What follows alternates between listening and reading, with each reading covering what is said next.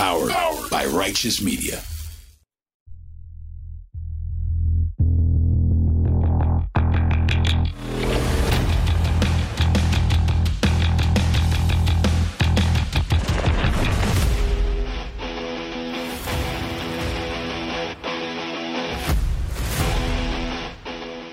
What's up, everybody? Welcome back to the Firefighters Podcast. I'm your host, Rob Serra. Well, last week I spoke about mass shootings, and uh, it's only gotten worse. Um, I don't know. What do we even say anymore? I don't think words uh, can properly uh, do anything to fix what's going on. Um, we need actions. With that, I'll say that it seemed like members of Congress were were in more of a hurry to get rid of uh, daylight savings time than they are solving the issue of of people using these guns to murder uh, many many people at once. Um, so I don't know. Um, you know, I don't like to delve into politics, but I'll just say this. You know, everyone says that that America's the land of the free and we're a free country, but but are we? Do we have freedom? Are we a democracy? How are we a democracy when the person who gets the most votes doesn't actually get to become president? That's not a democracy, right? The Electoral College is not a democracy. Lobbying, being legal, is not a democracy.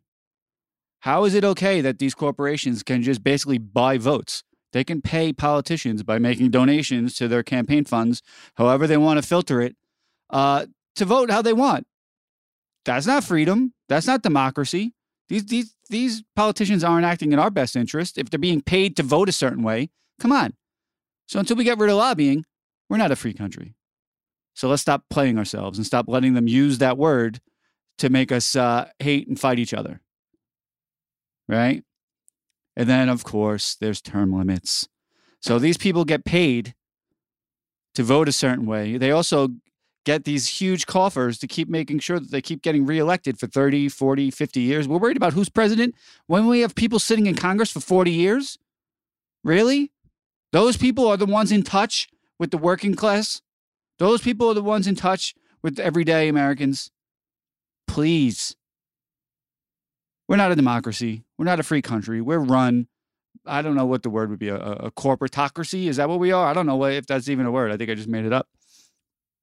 But that's the kind of content we bring here on the Firefighters podcast. But seriously, we got to do something. We got to do something about the mental health crisis, but we also have to do something about the gun crisis, as I said last week. And that's that. And just as a side note, why don't we uh, do away with gerrymandering? Have you ever looked at some of the districts around this country? Like that one down in Texas? Um, you know what I'm talking about. That's shaped like the logo of the Indianapolis Colts. That's right, a horseshoe. That's freedom. That's democracy. Drawing lines around the people that you know won't vote for you so you can ensure that you, you stay in office. That's not right. That's not what's best for the people. What's best for the people is getting the people that they want to represent them to represent them. And that's that. A majority of the people. That's a democracy.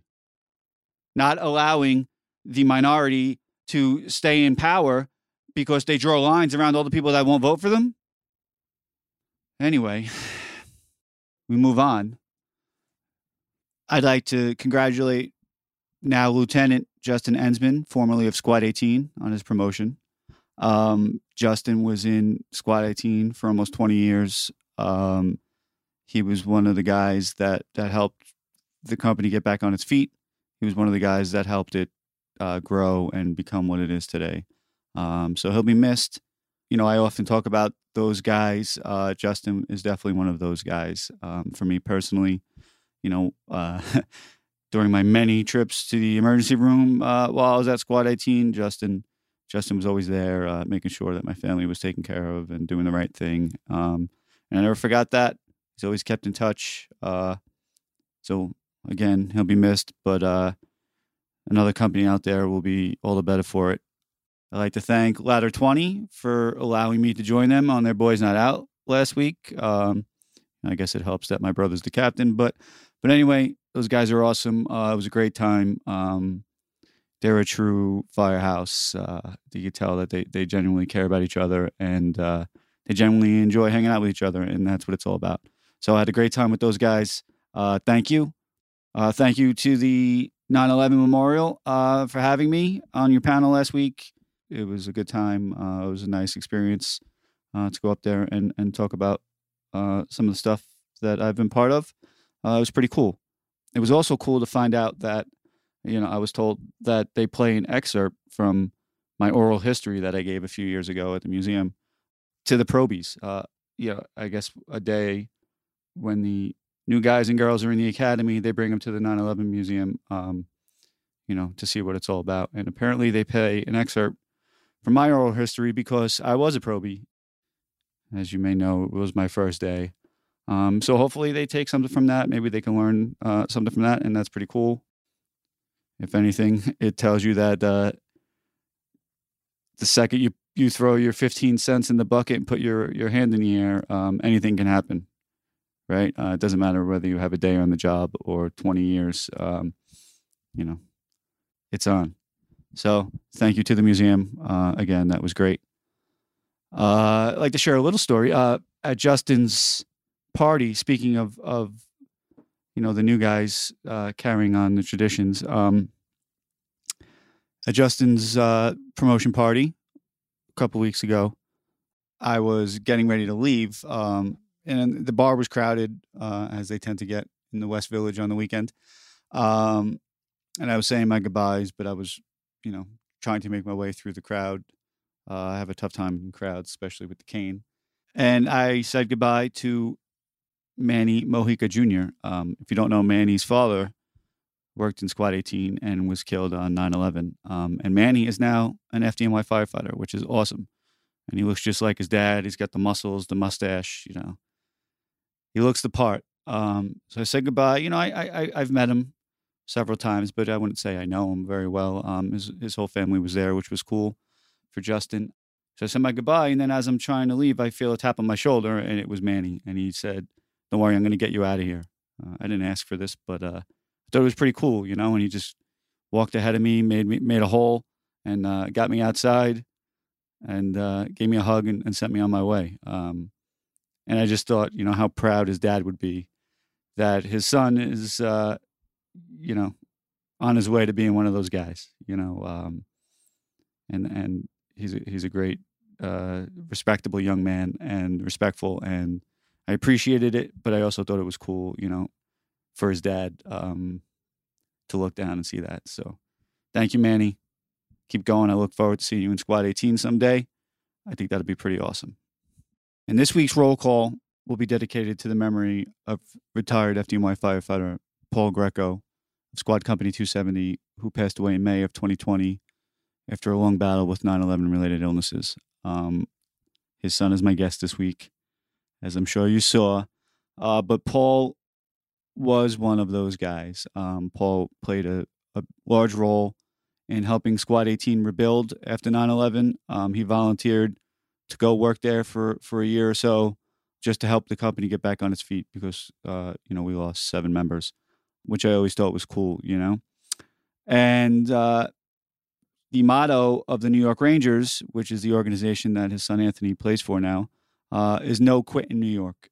And I can't think of someone who better represented that motto than Paul. You know, he fought. He, he, it was amazing. You know, Paul is is symbolic of what we go through in the 9/11 community. Um, he was healthy. He was a runner. He looked like he was, you know, always the, the guy in the room in the best shape, um, very active. And then one day he just woke up and couldn't walk and couldn't breathe, and then everything started. It seems to be how it happens to us, um, which is why uh, you know it's so alarming, and why it's uh, something that's always in the back of our minds. But but Paul fought it, you know, and and he had. I'm not going to get too much into his illnesses, but he had trouble with his vision. Um, it was coming and going, and uh, you know, so so he didn't get to watch a lot of his son's games uh, towards the end uh, because his vision was was blurry. But uh, you know, he kept fighting. Um, and and another part of his story was in, in 2019 uh, when they finally moved back to New York and, and got their house all set up. Paul was in for eye surgery, and a fire ripped through their house and destroyed it. Um, couldn't have been worse timing. Uh, not that a fire in your house is ever good timing, but uh, you know, just another obstacle for for him and his family to fight through. But uh, but they did, um, and Paul kept going. Uh, so this episode is dedicated to him, but also you get to hear what a great father he was. Um, even when Anthony's not talking directly about his dad, you can hear it just in how Anthony conducts himself. So uh, he'd be very proud. Um, I know we all were proud when we got to watch him uh, skate for the blue shirts. Um, but let's hear what he has to say about it. Ladies and gentlemen, Anthony Greco.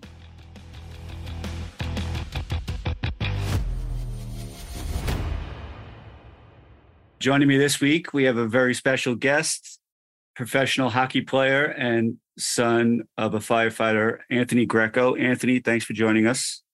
Thanks for having me.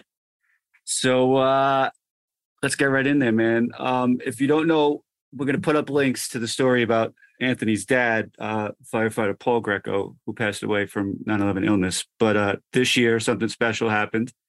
Um, Anthony got called up to play for his favorite childhood hockey team, the New York Rangers. Um, I want to start there and then I want to go back. But uh, what was that like, man? That had to be awesome. I, I, how did it feel putting that jersey on? Yeah, it, it was just a, the whole experience was crazy. I mean, from the start, it, the COVID was kind of coming back into play and coming into the season. They were having the taxi squads and stuff like that, and um, and guys started getting kind of called up for you know guys that were either getting injured or getting COVID, and um, and we were playing in Rochester at the time. We had just played a game actually, uh, and it was a tight game, and um, so I I remember being pretty angry after the game and just with how things kind of played out in that game. And then um, we were just kind of stretching, and our coach came down and said, Me and another guy were going to head to Los Angeles. And the team was, New York was in Los Angeles at the time. And so it was a pretty decent trip to kind of get called up for. They were doing their West Coast swing, I guess. And yeah, it was kind of just a whirlwind from there. And, you know, I think with how many guys were there, you didn't know if you it would it would have taken a lot of guys to be out of the lineup to get in the lineup, but right. guys were kind of dropping like flies at the time. But um, and it was really I've, I'd only played one game previous, so it was it was uh, still a very antsy moment, I guess, and nervy moment. But yeah, we got to LA and they don't really give you much. They don't really tell you what's, you know, where you got to be, what you got to do. I mean, even what you got to wear. I, I, had no clothes on me. I had nothing. So, um, but yeah, just to get there, then they were in LA uh, or played Anaheim, played LA, and then we were out for practice. I got put on the active roster. Um, and we went out for morning skate in San Jose and you're kind of skating around and guys it starts to kind of flow through the team about you know this guy might have tested positive that guy might have tested positive and i kind of had a feeling that i was probably the next guy going in and they it's as simple as they kind of come up to you and they say yeah you're you know uh, i think it was lafreniere or Strome maybe or no Lafreniere that tested positive and they're like yeah you're playing tonight I was like I guess that's it awesome right yeah. So, so, then you had to, then you had to start making your phone calls, right? I, I remember. Uh, yeah, I mean, a text from your mom. She was all excited. Yeah, you try and not give her a, a heart attack and you know, kind of just yeah ease her into it. But right. But I gotta um, tell you, man, you you you played awesome. Um, you know, if that, if that's the only uh, whatever you got nine minutes or whatever, that's all you get from them. Uh, I don't know. It, it, it was awesome. Um, should be proud of that. But what what I what I thought was great was your uh, your interview during the intermission. Um, you handled that. You know, I, I don't know if you were prepared. Did you know they were going to interview you or? I think you kind of know based on like how you're playing, Right. and then I don't think anybody was very aware of like the story behind everything. And I think leading up to the game, it was starting to kind of leak out about you know what it meant to me and family and stuff like that. So I they they just grabbed you after the first period. I'd been playing pretty well up to that point, and they just go like, "Yeah, you're you're getting interviewed." And I was Yeah. like, "Okay." Better than giving you time to think about uh, what you're going to say, Yeah, right? exactly. But uh, when they asked you about your dad, like you handled that perfectly. You know, I, I was getting choked up watching it. I don't know how you held it in, but uh, that that was a good moment, though. And, and what you said was was perfect. You know, that's my son had just told me the same thing like the day before that going to the games with me was his favorite thing to do. You know, Yeah, for So- sure. so uh, you, you had all of us crying back home, but you did a great No. job. it was good and it was just uh like you said it it kind of you're in the middle of a game so it's Right. you're just trying to like stay focused on the game and i know some of the like staff and management wasn't like thrilled that they brought it up in the middle of the game because they were Right. kind like yeah.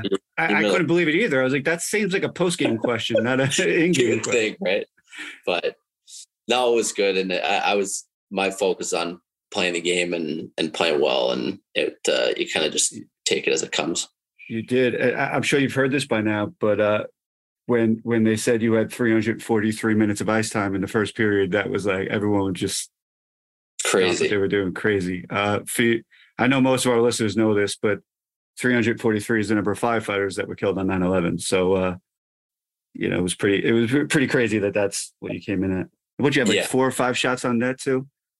yeah i think i ended the game with five shots and Uh, yeah, could have had I a know, couple we were, we were points. screaming. I had the little guy. I kept him up. He was screaming at the TV, but uh, you became awesome. his favorite player after that. I know you met him a few weeks ago, and for for like three days after, he would just come up to me and ask me random Anthony Greco facts. Like, Dad, what teams does Anthony Greco played on? How many goals does he have?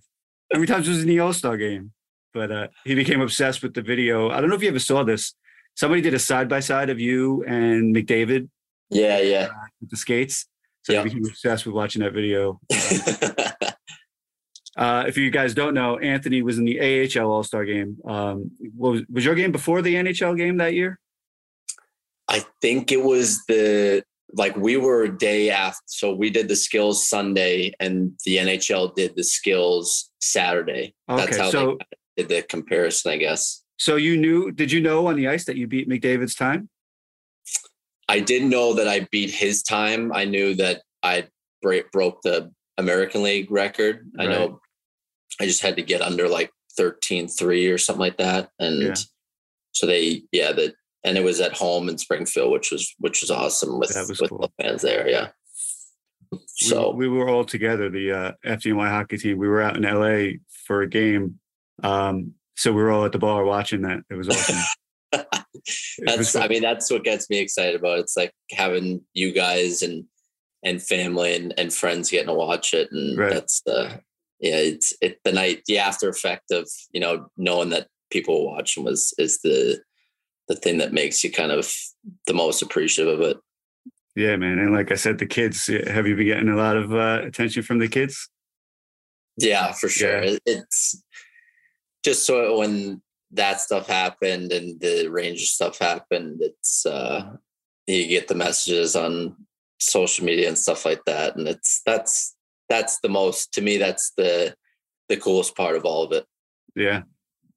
For sure. it, it, it's a lot. Uh, a lot of people don't know the sacrifice that goes into being a professional hockey player, more so than any other sport. Um, you uh, you went to Minnesota when you were what 14? 15? 12. 12? 12, Wow. yeah.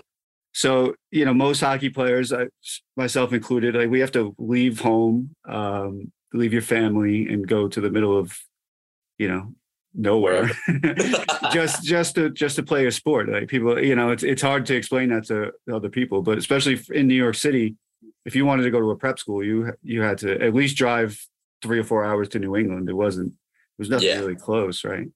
yeah. I don't know. You went to Shattuck St. Mary's. Uh, do you know that they're in a league now with Northwood and like four other schools? They formed like a prep league. Yeah, I've I've kind of like loosely kept track of what was what's been going on, and it's definitely changed from when I was there. Like it was, it was pretty cut and dry, like simple. With you know, they had you have Minnesota high school hockey. That's Right. obviously a big thing out there, and so we'd play a couple of the the bigger teams in that league, and then we played USA Hockey. It was just you know Chicago, Detroit, you know Connecticut, all, all those places. teams and stuff. Yeah. Yeah, Yeah, I don't even know what this league is, but it, I'd imagine it's probably only like a month, right? I mean, the six teams spread out all over the country. They can't yeah, possibly travel that much. But uh, I used to text your dad um, whenever Northwood would beat Shattuck. I'd send, a little, I'd send him a screenshot or, or a picture of it just to let him know. Uh, Yeah. He used to. I, I worked with him. I don't know, probably like four or five times. Um, he was in 270 and I was Yeah. 18. So you know, we would, and we had a hockey team with them. Um, yeah, so, uh, but he used to get so excited talking about. Uh, you were still there. I guess you were there at the time. Yeah. Um, he used to get so excited talking about it. I guess he had somebody to talk hockey with. So that's Yeah, uh, yeah, that's how we somebody to- became friends. Yeah, to vent with it. Yeah. About all the nonsense and um, that that was that's what was so great about uh, getting to see you play for the Rangers. I I don't know if you remember this. I, I went watched you play up at Penn State a few times uh, on the road trip with the guys. Uh, but one one time specifically, I remember we were in a bar, obviously, uh, after the game. Uh, you were pissed. I remember. All I remember is you were pissed and wouldn't talk to anybody after the game. Yeah. But uh, we're in the bar talking, and all we were talking about was how great it would be because we knew you had a shot. You know how great it would be to see you play for the Rangers, and it was like, like to see that come true was was just awesome.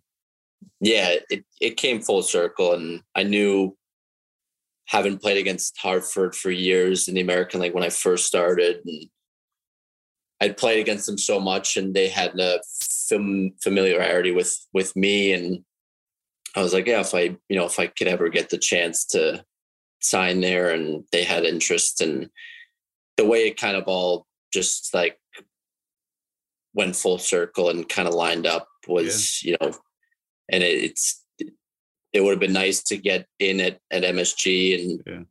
um but yeah to, just to put it's a surreal thing that kind of put the jersey on and all the memories like you said of going to the games growing up and you know seeing how many guys played for them and it's still I think even to this day now it still hasn't even fully resonated maybe Yeah. years on Not that many road. New York City guys have played for the Rangers, right? I mean, it's a lot of Long Island guys, but not five boroughs, right? I, I could think of yeah the Mullens, uh, Brian Mullen, uh, Nicky Yeah. Fotiu, um, who taught me how to skate, by the way. Uh, if you could believe that he taught anyone how to skate. but uh, my first lessons were with him. Uh, but I can't really think of that many other people, right? Uh, I don't know.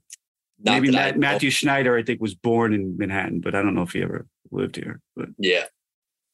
But yeah, it- it went full circle and Yeah. it was uh just I, I just to have dad be FDNY and Yeah. have that kind of connection to the city, like that to me is was even bigger. It was just like a he's worked in the city and was a firefighter and with the FDNY and 9-11 and you make so many connections and around so many firefighters like you guys coming up to Penn State and the softball tournaments and the you know everything it was to kind of be representative of that was the most important thing to me Absolutely. And and your father played a big role in helping the job rebuild after 9/11. I know he he volunteered to come to Squad 18, um, which wasn't his company, but we had lost seven guys on 9/11. So he was one of those guys who came and what he worked there for like a year or two, um, something like that yeah just to help the company get go because the company was brand new to begin with. They just opened Yeah. in '98, um, and then to lose seven guys, and not to mention the guys who got hurt and were dealing with with their their own issues. Um, so yeah, I mean, he played a big role in getting that company uh, back on its feet and and and moving forward. And, and you know, for anyone who's been to New York City, you know what the FDNY means to New York City. You know, it's kind of the uh, the heartbeat. No offense to the other agencies, but uh, you know, there's nothing like seeing that big red truck drive by. no it, and even going into the city like when we'd go in for either games or as i got older we'd start going just to get beers and, and stuff like that and walking by you know, the houses and stuff, and him basically having a, story with each place. And yeah. he showed me where squad team was. And um, we used to, when we drive into the city for Ranger games, there was, I don't remember which um, engine or company it was, but he would walk in and they'd give him a parking spot and we'd be able to walk to the game and put the We're not supposed in. to talk about that. that was probably uh, 24 and one. It's down the street from the garden, but uh, yeah, we don't we don't talk about that. People get upset. uh, was it when you so when you were at Shattuck? Was it was it hard being away, knowing that he was, you know, still working and going to the fires and stuff? We we worried, or did you were you just too young to think about? It's that? one of those. You're so young where it's like, I I skip, still give my mom crap about it. Where it's I left when I was 12 to see what a 12 year old looks like now is crazy. Yeah, I, I, have one. like we we said it when I saw you at the game a couple weeks ago. It's like, oh, that's that's really young. Like that's so. And I remember my mom just being distraught the day I left yeah. for me and my dad to to drive out there and um and then I remember specifically one time I think it was yeah it was my first year there he got burned in a fire, his side of his head or his ear and yeah, his ear. I remember that. Yeah. Yeah. That's that kind of freaked me out a little bit.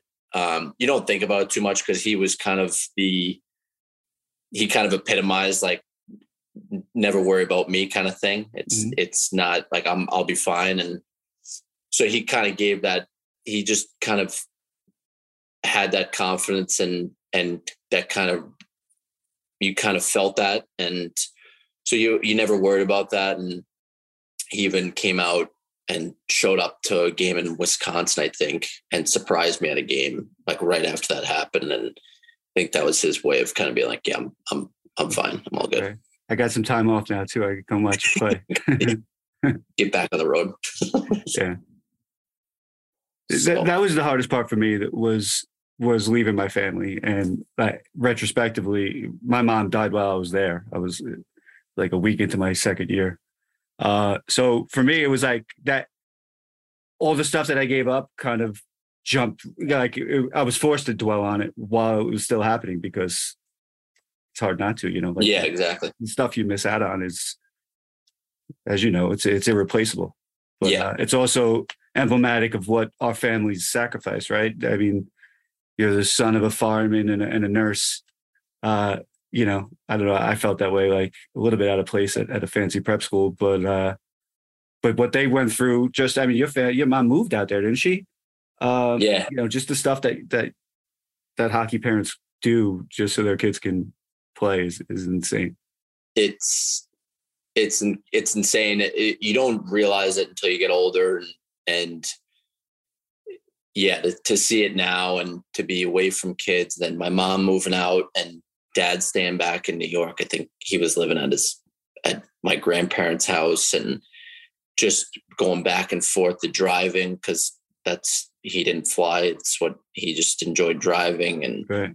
so just to separate my mom and him for that long of a time, just so I could go to play hockey and it's it doesn't it doesn't really uh, get through to you until it's it's kind of all said and done, and right. it's yeah, you, you, basically realize parents' lives about their kids at, right. at that. So wait till you're taking your kids to the rink at 5 a.m. on a Saturday. yeah, exactly. After after drinking with the boys all night, you know, you like, realize it then. Just drink so many beers, I, I couldn't do this. I don't know. I don't know how your, your father like he would drink like that and then wake up in the morning and go run 10 miles. I don't understand how we how he could do that. I don't know. Gene, yeah, it's uh he you never you see him drink 20 beers and then he'd be the best at I think he might have passed this on down, but yeah, he didn't never show that he was hurting or no. I, but I think he might have done that up like he might have gone a little overboard just to show you that he wasn't hurting, you know. For sure. Yeah. Definitely did. That was funny. Um, all right, man. So you know, I don't, I don't want to keep you all day. I could talk about hockey forever. No, yeah, Um, you're good. So the Rangers moved on last night. Is it weird for you to watch? Uh, you- it's got to be hard. Like you know the guys, but also there's got to be a fire in you that just wants to be out there, right? Like, is it, does it Of make it hard? Yeah, it's it's it happens. It's happened every year. The NHL playoffs start. If you're involved with one of those teams, to not be playing and to kind of watch them, and you feel so not left out, but you're like, it's a weird feeling to know. It's like, oh, I was I was played there with those guys at Right. one point.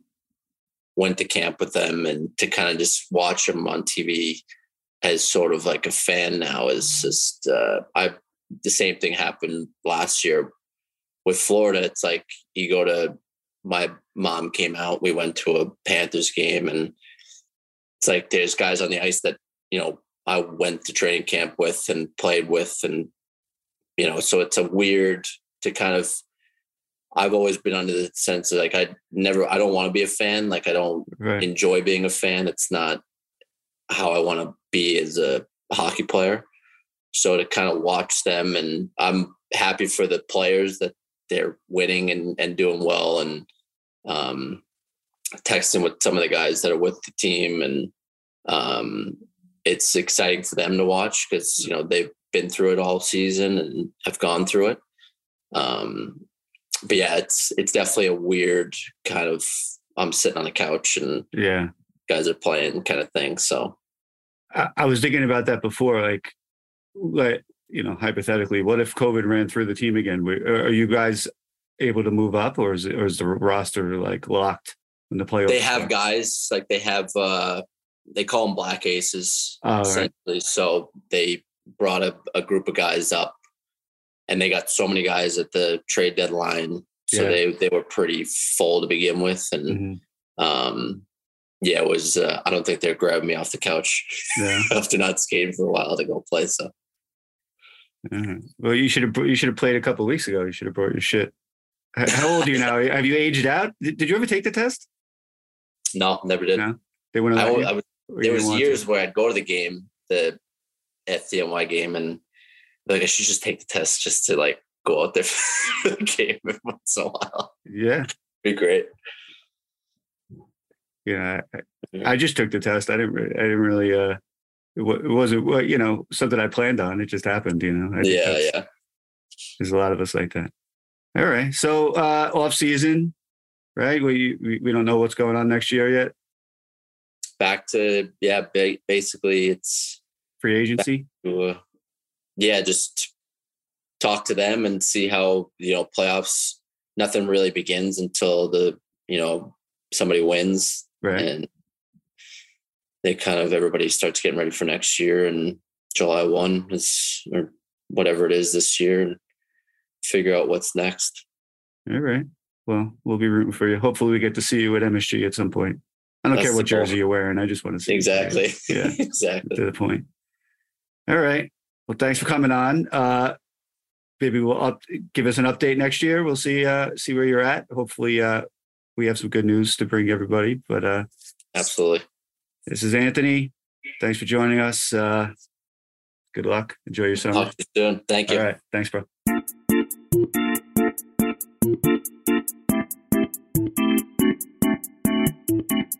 Hey guys, it's Frankie, and welcome back to Frankie's Fat Ass Feast. For today's recipe, we will be making Chris Kreider's favorite meal, gluten free Hawaiian pizza. He's my favorite ranger, by the way. For this recipe, you will need gluten free dough or cauliflower crust. You can make your own, but my dad prefers to get it from Pastosa's in Staten Island. Fresh pineapple and ham, crushed tomatoes, olive oil, salt and pepper, and shaved mozzarella. First, preheat the oven to 475 degrees. Next, oil the pan and work the dough into it.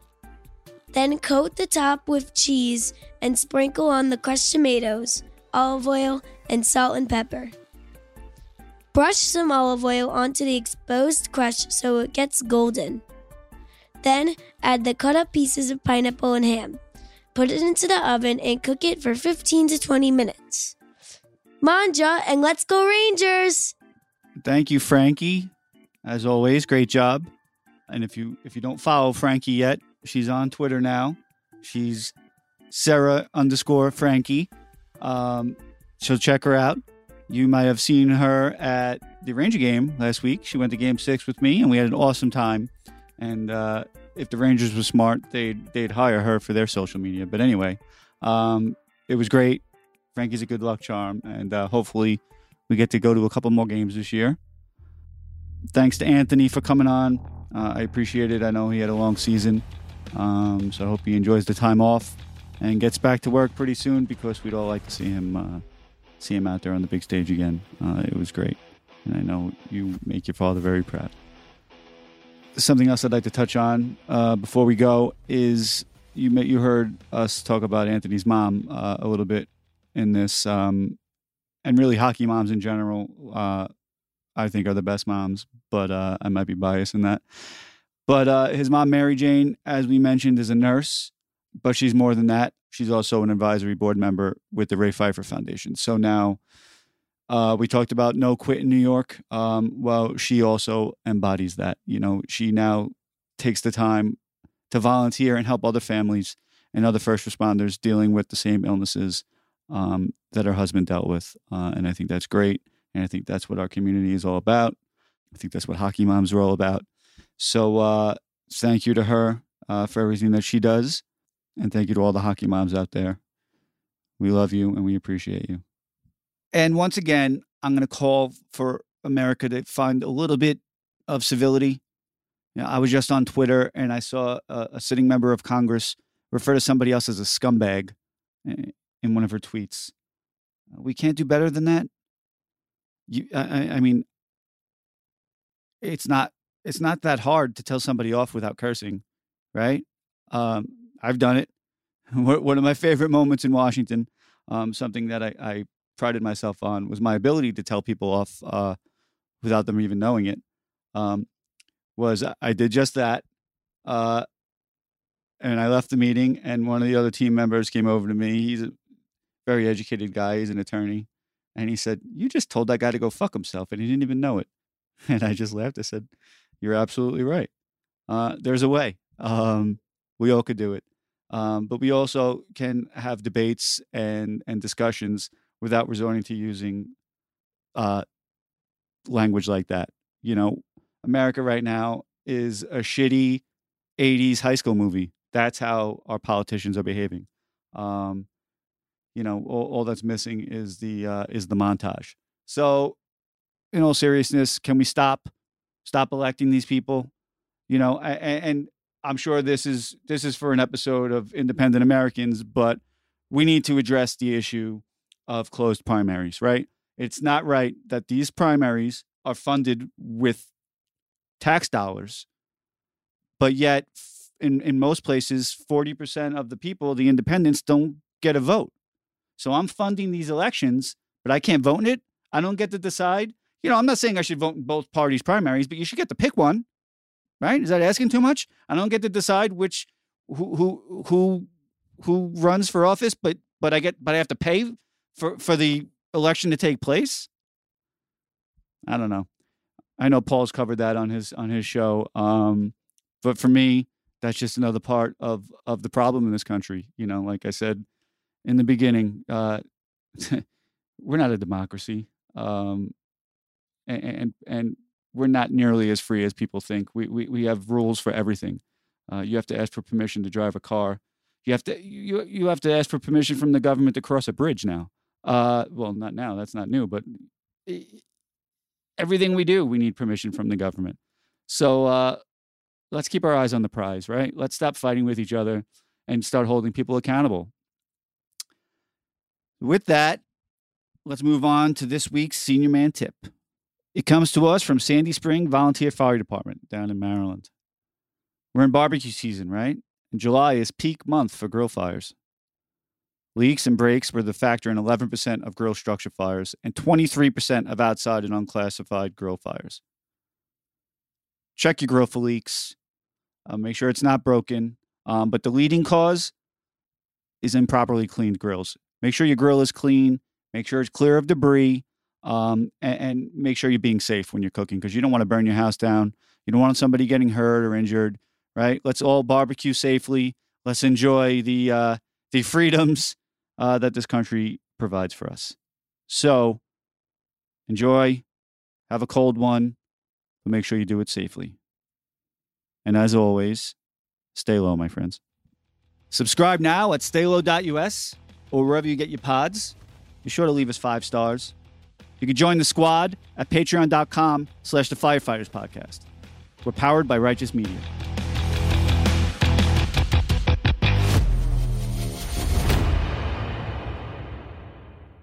Powered by Righteous Media.